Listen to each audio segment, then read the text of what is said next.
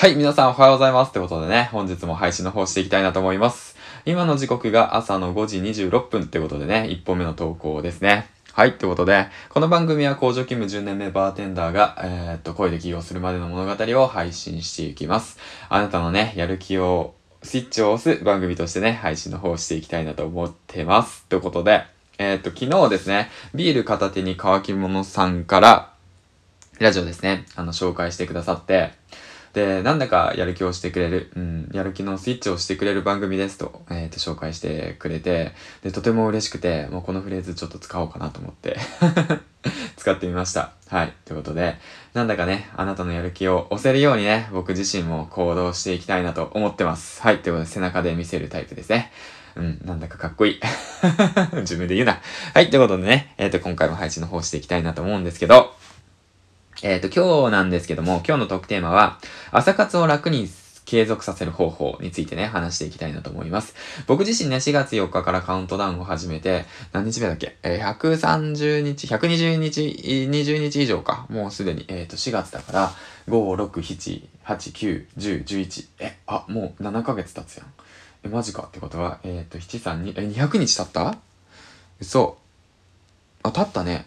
はい。ということで200日以上継続させているわけなんですけど、あのね、どうやったら朝活を継続させられるのか、楽に継続させられるのかってことについてね、話していきたいなと思うんですけど、まず最初に結論を言いますけど、本当に小さなことからやっていく。自分の、えー、できる範囲で変えていくっていう形ですね。そこだと僕は思ってます。はい。で、まあ、その朝活をね、継続させた、その、まあ、なんて言うんだろうな。うん、まあ、理由もあるんですけども、まあ、時間がね、なかなかうん、取れなかったから朝活動したいなっていう思いでね、継続させているわけなんですけど、最初の頃はね、全く継続できませんでした。本当に継続できなかった。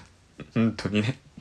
えっと、12月からね、まあ、その SNS 等で活動とか配信活動を始めようと思って決意して、派手なブログから、えっと、日記を書いてたんですけど、当時の日記の内容を振り返ってみると、今日も起きれなかったばっかり書いてありますからね。はい。1月の何日かな ?10 日か20日ぐらいかな。えっと、今日も朝起きれなかった。で、次の日。今日も起きようと思ったけど、なかなか起きれなかった。で、その次の日。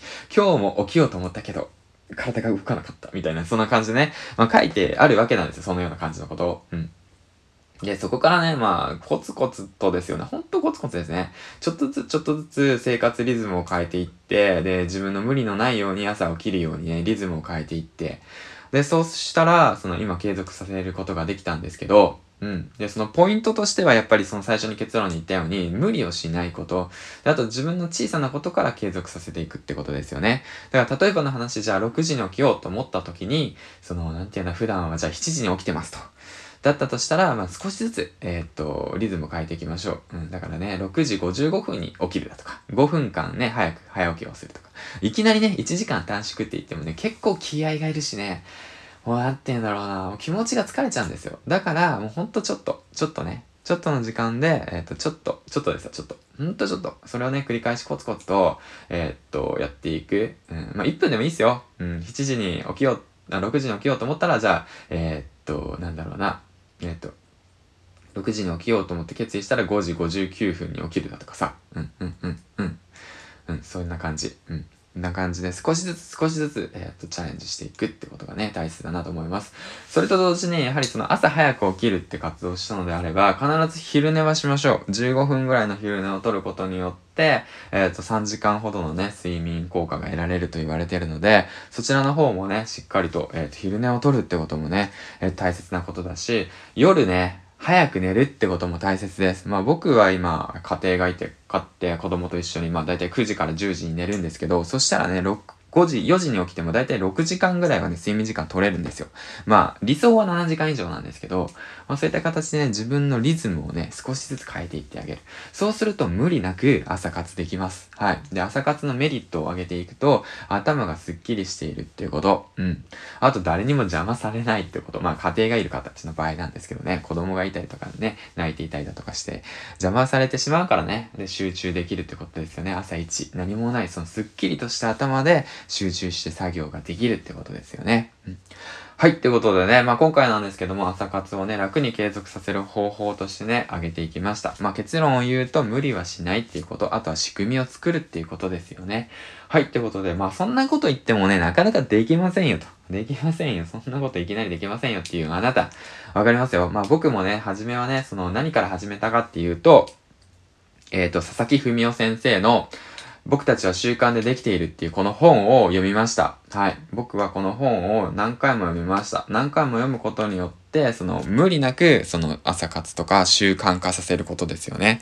継続させる方法だとか習慣化させる方法をこの本で学びました。